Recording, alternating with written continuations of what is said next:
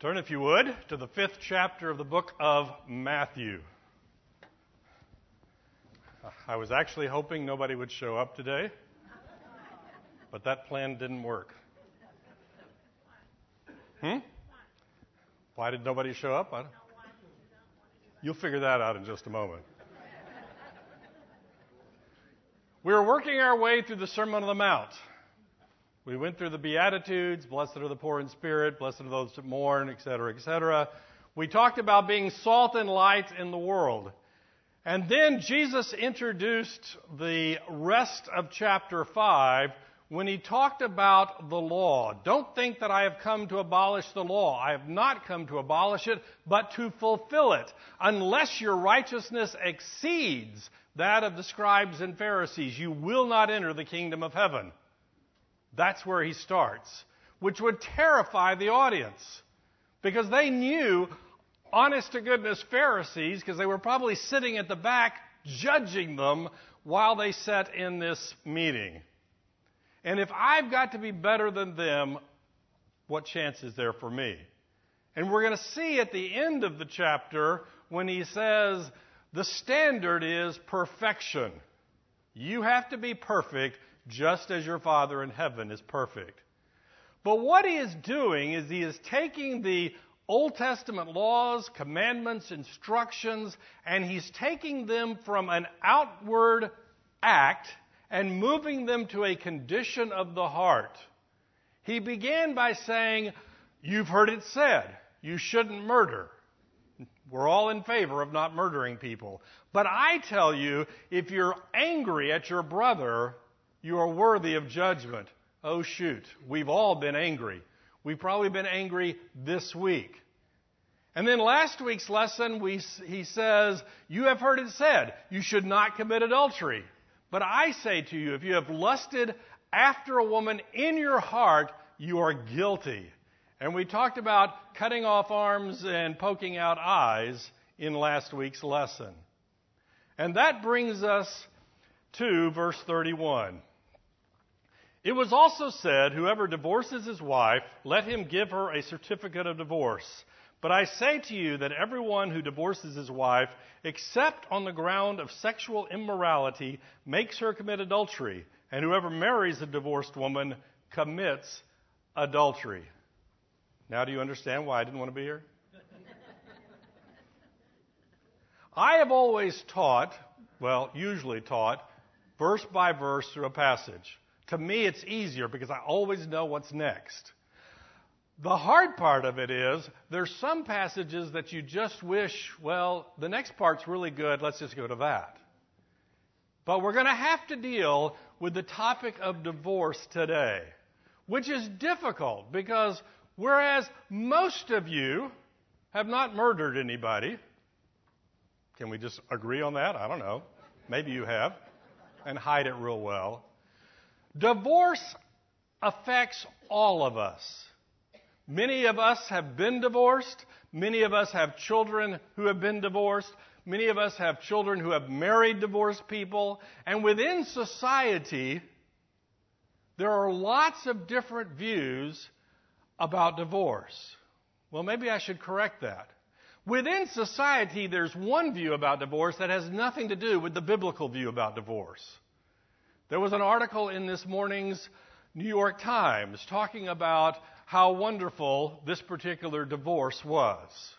I mean, to the point that the wife of the guy that the girl was marrying started inviting the girl over and they got together and had a good time. Something like that. Go figure. Why can't we just all get along? Our society has decided that divorce is simply, well, it's just either a problem that you have to work through or it's a period of growth. There's a book that's come out recently. I've read three book reviews of it that sometimes divorce is just the next step on your growth, you know, as a human being. And we should celebrate. We should rejoice in what's happening. But the scripture has very definite view on what divorce is and what it's not. And that's what we're going to talk about today. In doing so, it is not my intent, it is not my goal to heap burning coals on anybody in this class. Okay? Most of what you are going to hear today, you've heard before. You've wrestled with it, you've struggled with it, and we just need to acknowledge that here's what the world says, and that's over here, and here's what the Bible says. And like everything else in the scripture, when it says we ought to do something, we need to acknowledge the fact that God is telling us we ought to do that for our own good. But we also acknowledge the fact that most of the things in the scripture we at different times have fallen short of. And like everything else, we confess, we repent, we rely on the Holy Spirit. And that's where we're going to end up. I don't really want a group of you coming up to me afterwards and saying, well, here's the situation. Is the divorce legitimate or not? I, I, you'll do that, but I just, anyway. In order to deal with this topic, we're going to jump to a different passage. I have been hinting at different parts of the book of Matthew throughout many of these lessons, but we've just kind of hinted at them. Remember when we talked about John the Baptist? We hinted at the fact that he was arrested and that he was going to be tried and executed. But in this case, we're going to jump ahead in the book of Matthew and we're going to just cover the passage. So if you would, turn to Matthew chapter 19. And we're going to talk about this subject of divorce. Sometimes we need to acknowledge the difference between pastors and teachers. Pastors are shepherding you and helping you along. And they have a uh, problem that they could run into. And that is if I'm talking to you one on one, I want you to feel good. So I want to tell you that which makes you feel better. Teachers, on the other hand, have a tendency at times to use the Word of God as a club to beat people over the head. Okay? So, as a teacher who knows what the pastoring is, we have to find that middle ground where we're standing by the truth and we are, in fact, ministering to people in the congregation. So, we're going to try to do that today. Okay? Now, when Jesus had finished these sayings, he went away from Galilee and entered the region of Judea beyond the Jordan. And large crowds followed him, and he healed them there. So he's coming from the north, he's going to Jerusalem, he's taking the route on the other side of the Jordan River, and he's healing people. What's significant about this? He is doing his ministry. He is doing what he's supposed to be doing, and he's doing things nobody else can do. So if you're a good Pharisee and you're watching him do this, first off, you don't like the crowds, you want to run them off, you want to trap him because you know you can't do the things that he's doing. I mean, if you sat on the other side of the river and uh, did equal miracles, maybe they would come to you. But if all the healing is on that side of the river, you know you've got to do something. So as the Pharisees do regularly in the scripture, they come to Jesus to trap him. We're going to see lots of these occurrences as we work through the rest of the book of Matthew next year. They're coming to trap him. And what are they going to do? They're going to talk about, hmm, and Pharisees came up to him and tested him. There it is right there. They're testing Jesus, which I might add is usually a foolish thing to do. Just an observation. Is it lawful to divorce one's wife for any cause? Now, let's remind ourselves of the different viewpoints, because we're going to talk more about these in just a moment. At one end of the spectrum is you can't divorce anybody for any reason whatsoever. At the other end of the spectrum is any reason's good enough. I just don't like you. You're out of here. You burnt the dinner. You're out of here. Your mother, no, we won't go there.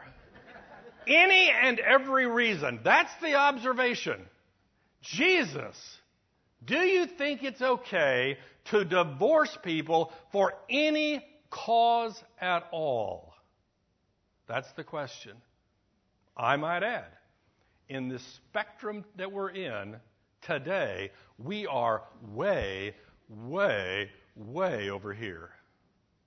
I mean, we're falling off the edge over here. You don't even have to have a reason.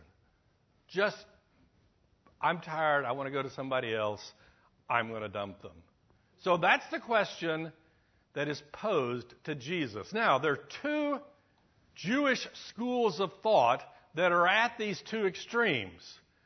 And what they want Jesus to do is to pick which end he's in, because then the other side will hate him, and then the people who support one side or the other will hate him, and by golly, we'll get him involved in politics, and he'll be run to the ground. Whew, we're going to get him. We've got him trapped. We see this all the time. You know, people come and they ask, here's a question. If you say yes, then this group's going to hate you. If you say no, this group's going to hate you. What does he do? He answered, Have you not read? Let's just stop right there. He is telling them nothing that they don't already know, but they've all forgotten. Don't we know that? I mean, you and I most of us have read the scripture for a lot of our lives. We know what it says. We just don't want to do it. You know, lesson two weeks ago, don't be angry. But we love being angry. We like being angry. We have a good cause to be angry.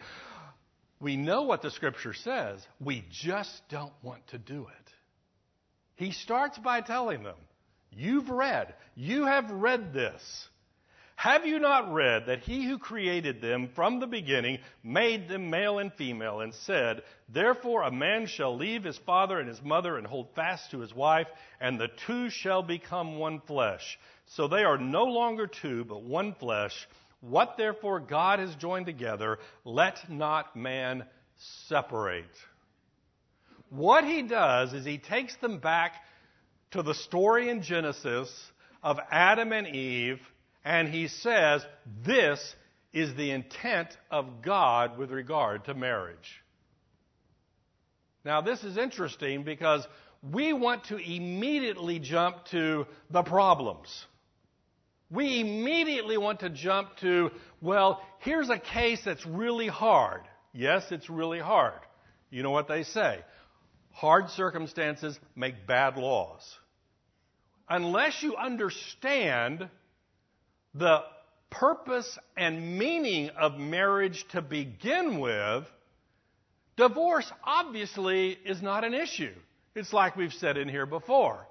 People come up and they ask the question, okay, you're hiding the Jews in the basement, the Nazi comes to the door. Do you lie to the Nazi or do you not? This is some great dilemma. And it is. But the odds are the Nazis aren't coming to your door. The odds are your neighbor's coming to the door and you don't want to talk to them, so you lie to them and tell them you're busy. If you're not fundamentally committed to telling the truth, then there is no discussion about the Nazi coming to the door. Why would you not lie to them if you lie to everybody else?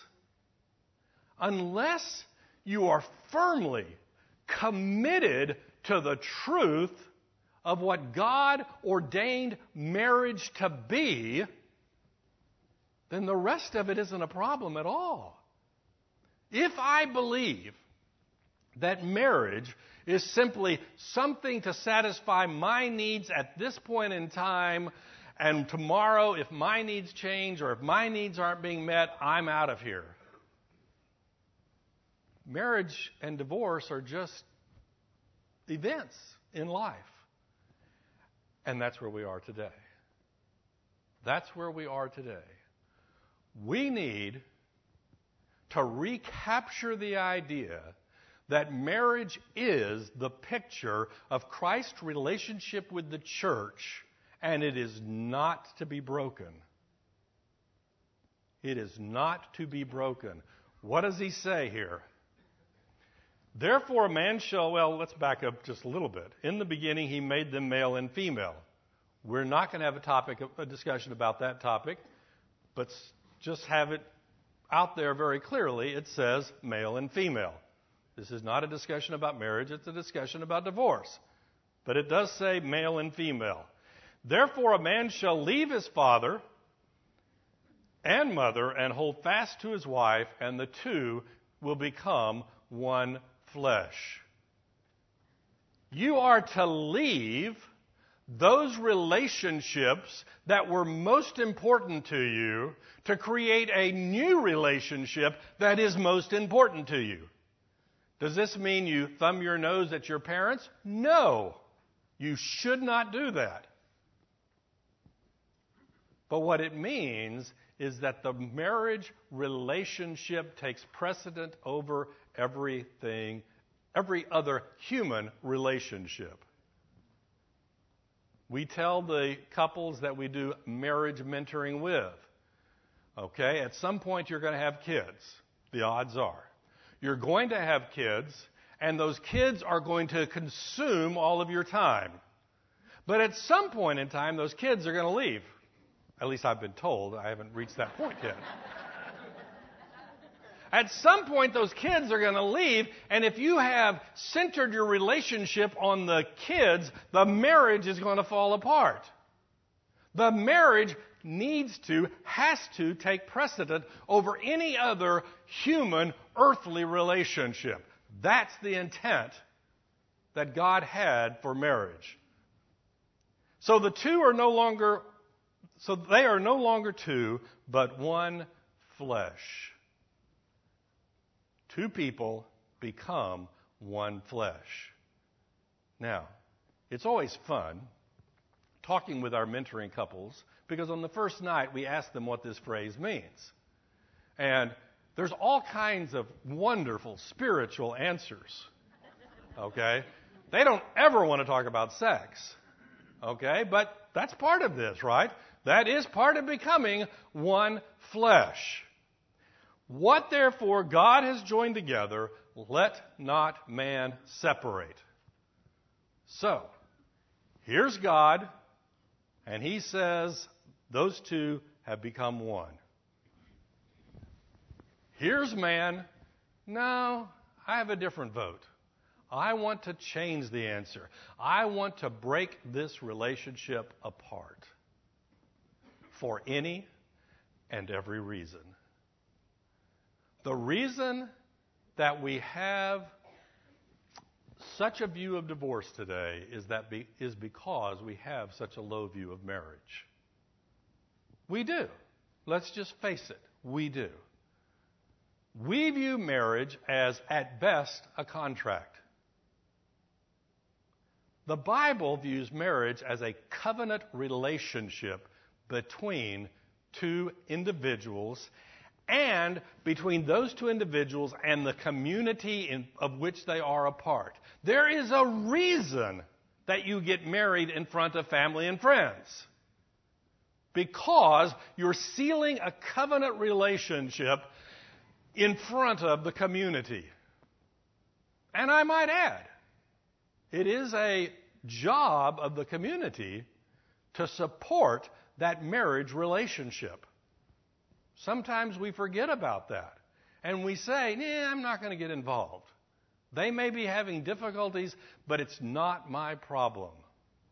Well, we need to take an active role in the marriages within our community. Whatever that community is, our church community, your neighbors, your family, we need to lovingly help people who are struggling with their marriages. And I will add, I'm not going to have a show of hands. Do not raise your hand. But I would contend that all of us who have stayed married have had difficult patches within our marriage where we needed somebody to come alongside and say, Let me help you. Okay? So, that's the purpose of marriage. Can we stop now? They said to him, the Pharisees, Ah, we've caught you. You, Jesus of Nazareth, are contradicting the Scripture. We have you. If what you're saying is true, why then did Moses command one to give a certificate of divorce and to send her away? If you go over to the book of Deuteronomy, Moses says, if you're going to have a divorce, this is how you're going to do it. Ah, Jesus has just been caught contradicting the Old Testament. Boy, do we have him now. But Jesus isn't going to fall for it. Because you see, they're sitting here talking about Moses commanding a certificate of divorce. As if somehow this shows that I am in control and I am a great person because I am getting a divorce. He said to them, Because of your hardness of heart, Moses allowed you, not commanded, allowed you to divorce your wives, but from the beginning it was not so.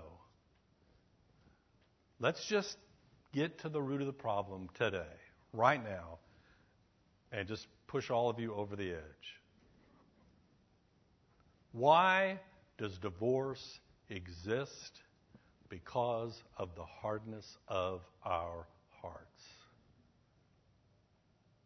Now, we're going to get into a discussion. So I'll let you off the hook. We're going to get into a discussion. Does it take two hardnesses or one hardness? And the answer is yes. Why is there disease in this world? Because sin entered the world. Nature is not what nature ought to be. It is a function of sin. Why do human beings do evil and wicked things? Why do human do, beings just do things that are just annoying to people? Hardness of heart. It is sin. We've trapped you, Jesus. You say that marriage is irrevocable. You cannot get out of it. What God has joined together, don't let people break. You have contradicted Moses, who says, It's okay. Here's the certificate. You found something unpleasing in your wife, which is actually what the passage says. There's something unpleasing. You didn't like her. You got rid of her. Give her a piece of paper. End of story. The marriage is over. I do remember several years ago, several, several years ago, on National Public Radio, they were talking about Jewish divorces today among Orthodox Jews, and they have to have a certificate. And sometimes the man will not give the certificate. So the male members of the woman's family will take the reluctant man to the cemetery to remind him that widows do not need a certificate. Just a thought.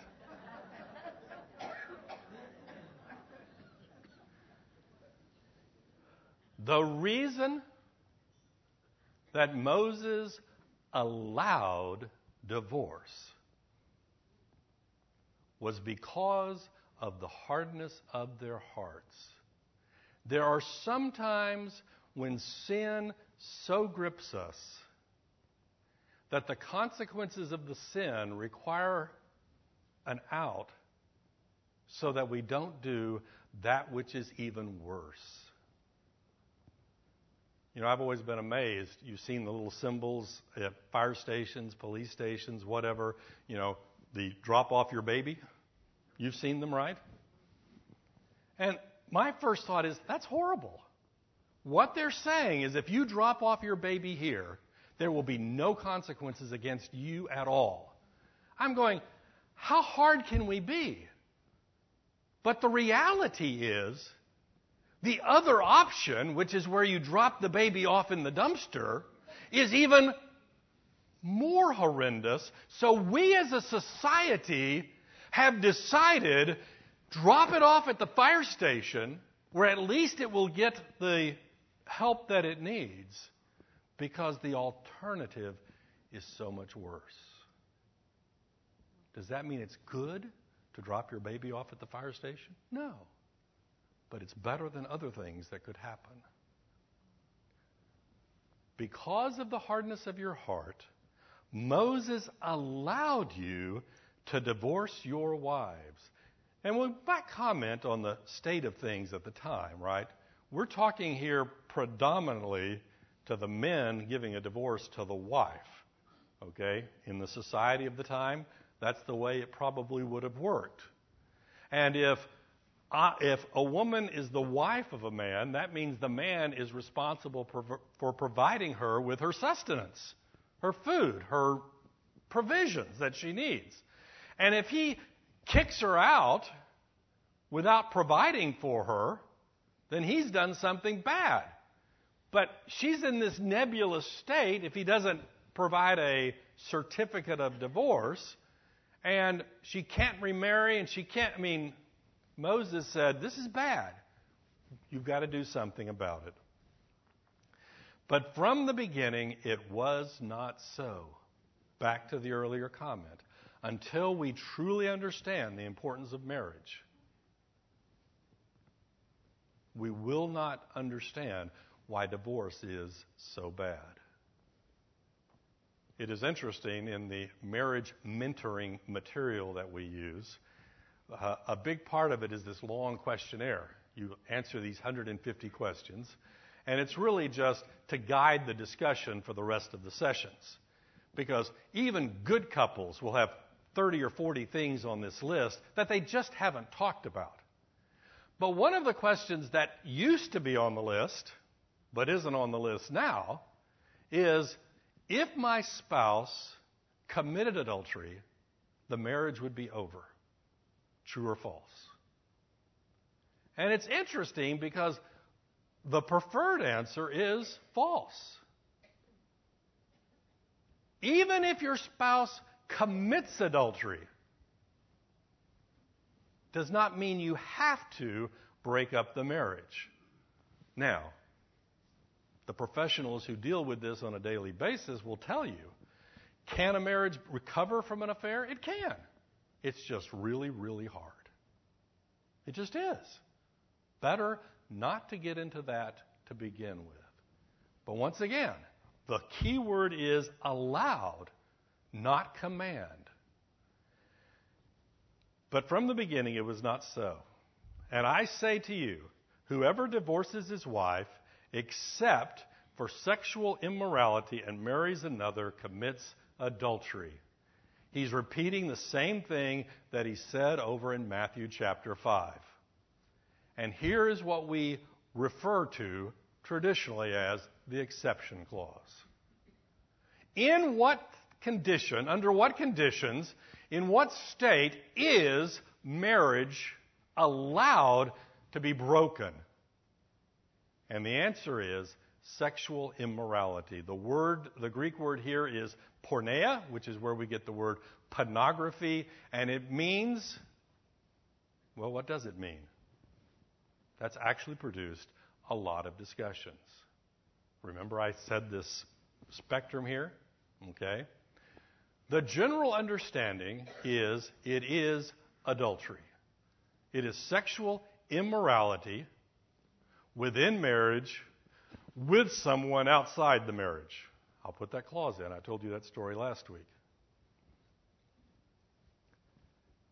Sexual immorality within marriage is having an affair, having sexual contact with someone else. And that is the exception clause to allow a divorce. Now, why would that be? Well, let's go back to the Old Testament. Someone is caught in the act of adultery, what happens to them? They stone them. They killed them. Now, let's say that I am caught in the act of adultery and they take me out and they stone me. Guess what? My wife is now a widow. She's free to remarry. Obviously, I'm not. I'm dead. We laugh at this, but think about it for just a moment. Bring this up into the New Testament time period. The Romans, the Romans are controlling the civil society. And they are not real keen on killing anybody without their permission.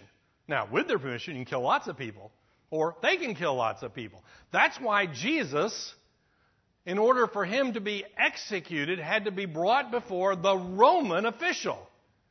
You know, if in good Old Testament days, if he had been charged with heresy, the Jews would have had the authority to deal with him. But in a society with the Romans, the Romans had to make a judgment. It's an interesting discussion when you get into the story, which we will, about the woman brought to Jesus who was caught in the act of adultery. There were no Romans involved. I don't think anybody really expected anybody to get stoned that day. Okay? But that's a whole different story. So, in the New Testament time, under Roman control, we couldn't take the guilty party out and stone them. But we're going to act, the scripture says, as if that happened. So the innocent party, the party that did not commit adultery, is free to get a divorce and remarry. Because, in the eyes of the law, the other party is dead. Now, the other party can't remarry because why not? They're dead. Now it's interesting because that's not the only definition uh, that people have of porneia. I start with that one because if you pushed for a position of this church, that is what we would do. That was what we would expect a definition to be. There are those who believe porneia means immorality that was done during the engagement period. You remember in a Jewish society, a man and a woman were engaged to be married, and it's a lot stronger than what we use the word engagement, but we, they were betrothed. And at some point in the future, a year later, they're actually married. Well, what if something happened in that time period? They're not having sexual relations. So if she shows up pregnant, obviously something's gone wrong, right? Where have we heard this story before? The angel comes to Mary and says, You will conceive a child. And Moses, I mean, not Moses, Joseph, nice, sweet, kind Joseph, says, Okay, I'm going to divorce her and put her away quietly. why does he need to divorce her? They're just engaged. In a Jewish society, they're hooked. And then the angel comes to him and says, Take her, because the child is a child of God. There are those who would believe that porneia means sexual misconduct within that engagement period. The third option that we have is that it means an invalid marriage to begin with. Remember a moment ago we talked about John the Baptist. John the Baptist is out preaching in the wilderness, repent for the kingdom of heaven is at hand. And then he gets arrested. Why is he arrested? He's not arrested for preaching that the kingdom of heaven is hand. He's arrested because he tells Herod, You married your brother's wife, and that marriage is invalid because you're not allowed to marry your brother's wife. And if you go back to the book of Leviticus, there's discussions about who you can and can't marry. Okay? You can't marry your stepmother. You can't marry, I mean, you see the list over there. The Catholic Church today, and we've spent a lot of time talking about Catholics in the last two months with our Reformation series, but I'm going to talk about this to their credit, has a very strong view of marriage. And to them, once a marriage is consummated, you become one flesh in the eyes of God. There is no breaking it at all. Now, if you wake up the day after you're married and you find out your husband has another wife in Toledo, that marriage was invalid. And you get a annulment. You're not getting a divorce, you're getting an annulment. That marriage was never a valid marriage, in the same way that King Herod's marriage was never a valid marriage. And that is another option, which to me has some credit to it. So, what's not on the list? Well, I just got tired of them. You know, we just grew apart. I grew older. She grew older. I want to go this way. She wants to go this way. We're going to get a divorce. That's not on the list. It just isn't. Well, I'm a Christian and they're not a Christian. I want a divorce. Well, first off, you're not supposed to marry them if you're a believer and they're not a believer. But Paul actually deals with this exact topic. He does because at the time when Christianity was really getting started, it would have been quite common for one member of the household to become a believer and the other not to. And he says, stay together. You are supposed to win them over with what? Your gentle and quiet spirit. Now, it's addressed to wives married to pagan husbands. I have no trouble with turning it around and saying, husbands married to pagan wives. What's he telling them? Don't badger them to death, it won't work. But with your gentle and quiet spirit, your household receives grace and the children can be raised in a Christian environment. Well, I'm just not having any fun anymore. I'm not happy. And here we get to the root of almost every modern American problem. God wants me to be happy, right? I'm not happy being married to the person I'm married to. Don't I have a right to? No, you don't. You just don't.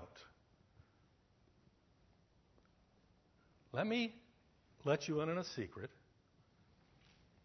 Here's the Christian viewpoint of the world. You ready for it? Here's this life that we're living. Here it is, right here. And here's eternity. Keep going that way. I'll tell you when to stop.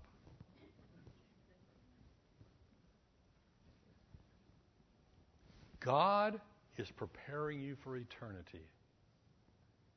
And whether you are outwardly happy within your marriage or not is not really the issue. But doesn't God want me to be happy? Well, actually, He does for eternity. But for right now, mm, not so much. Now, there's two more reasons that are given, oftentimes, to allow a divorce.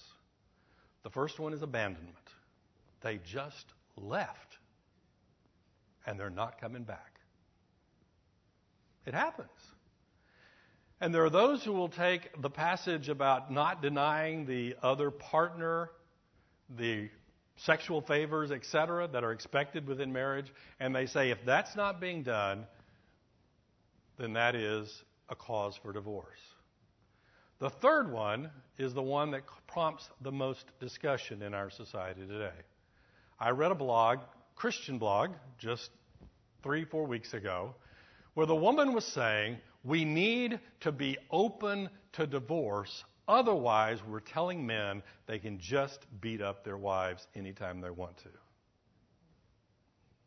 If we force people to stay in marriages, we're allowing the men to use the women as punching bags.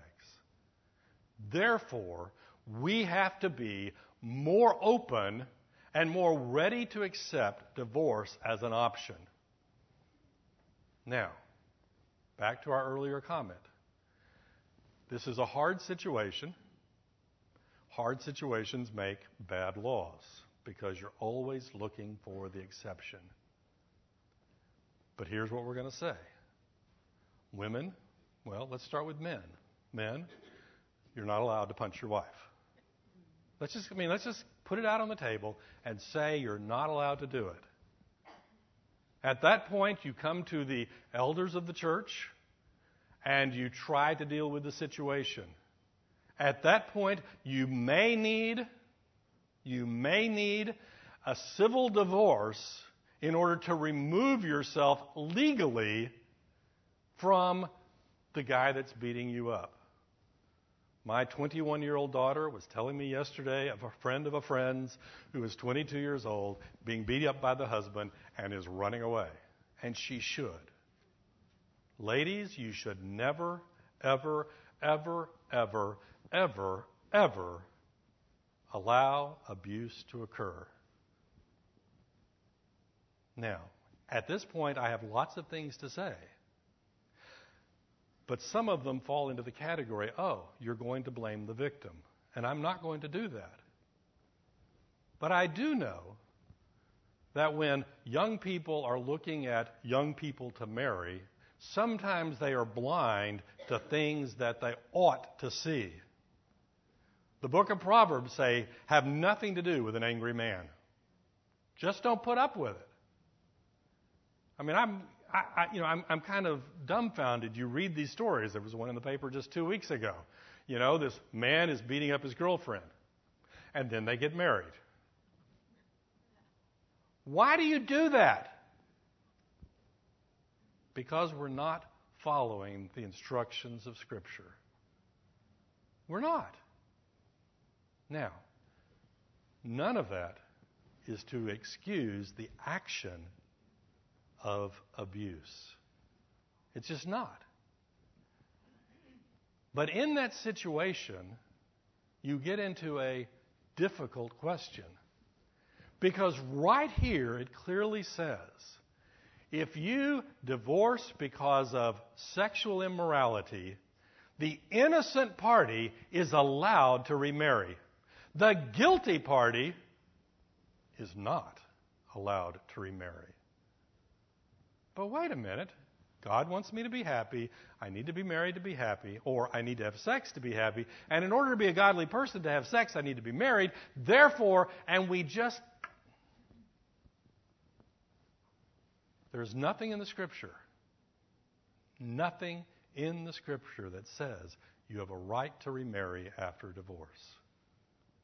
And this is where we do get in trouble. And this is where the pastoral side and the teacher side kind of run into conflict.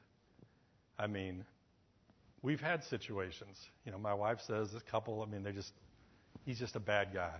They get a divorce. Well, I hope she marries somebody nice because she, she, and she does. She deserves some, but you know what? The scripture is pretty clear. Scripture is pretty clear.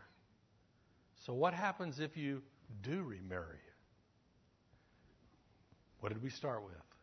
We confess, we repent, we rely on the Holy Spirit, and we seek the forgiveness of God.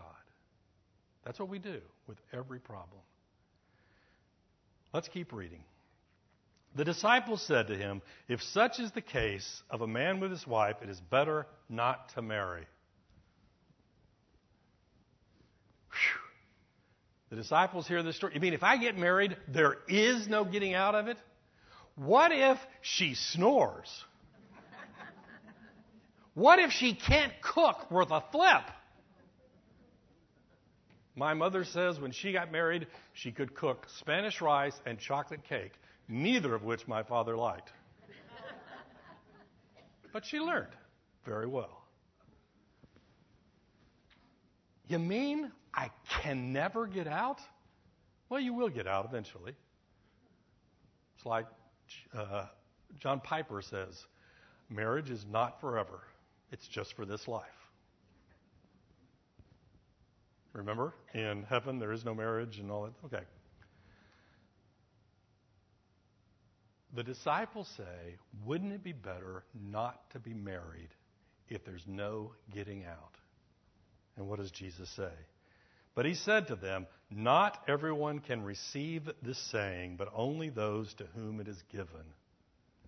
Paul, in the book of Corinthians, deals with this exact issue. If you remember in 1st and 2nd Corinthians, the church at Corinth had sent Paul a bunch of questions, and he answered them back. And one of them, is it better not to marry? And he says, yes, it is better not to marry. You can do mission things, you can do ministry things that you would not be able to do if you were married. But most of you can't do that. Most of you can't. How do you know if you're not in that category? Well, if you're a 25 year old guy and you're thinking about sex, you're not in that category. Okay? You need to find a wife is what Paul tells them. Let's finish right here. Not everyone who receives this saying, but only those to whom it is given. For there are eunuchs who have been made been so from birth, and there are eunuchs who have been made eunuchs by men, and there are eunuchs who have made themselves eunuchs for the sake of the kingdom of heaven. Let the one who is able to receive this receive it. We talk about eunuchs. We all know physically what a eunuch is. It's a guy that's had his privates cut off, right? I've got the guy that is in the choir, and I want him to sing the soprano parts. I'm not making this up. They used to do this. Okay? But I think this passage is not necessarily talking about people getting their privates whacked off. It is people who have made the commitment to remain celibate for their entire lives. Maybe they were born with that calling. Maybe they received that calling. Maybe someone did do something to them. Or maybe for the sake of the kingdom, you chose to, and that's fine. But that is a small group of the population. The rest of us are going to get married at some point in our lives. And marriage is a wonderful thing. But marriage takes two sinners and it sticks them in the same bed. And the fact that marriage has difficulties and the, mar- the fact that marriage has complications should not surprise us in any form or fashion. We tell our mentoring couples, we're going to spend a lot of time talking about bad stuff miscommunication, arguments over this, this person trying, because marriage has all of those things. But marriage is the picture of Christ and his relationship to the church, and God intends it to be forever. What do we do? We're out of time. But let me tell you what we're going to do. We're going to hold marriage in a very high regard at all times every young couple that gets married, we're going to make sure they understand what they're getting into. We want them to understand that marriage is a wonderful source of joy and it's two sinners stuck in the same bed, both at the same time, and that's life. It will teach you things that you will not, cannot learn any other way. And that's good, and that's bad. We're going to hold marriage in a very high regard. Number two, we're going to view divorce as the final option and only in a very narrow set of circumstances. The scripture talks about sexual immorality. one partner commits adultery, the other partner is free. They don't have to, but they are free to divorce and remarry. But we also have to understand that everything the world tells you about marriage and divorce and no fault divorce and it doesn't matter, it helps us all grow and we get stronger and stronger is a bunch of baloney. God is working to make you into a particular kind of person that can enjoy and experience eternity. And to do that, we need to be faithful to God in the here and now. I don't want to bash anybody over the head. I don't want to beat anybody with a club. But sometimes we do have to understand what the Scripture is telling us. Let's close in prayer. Dear Heavenly Father, I pray, Lord, that you would strengthen our marriages and that you would give us patience and kindness to those who are struggling with sin of any sort. For it's in Jesus' name we pray. Amen.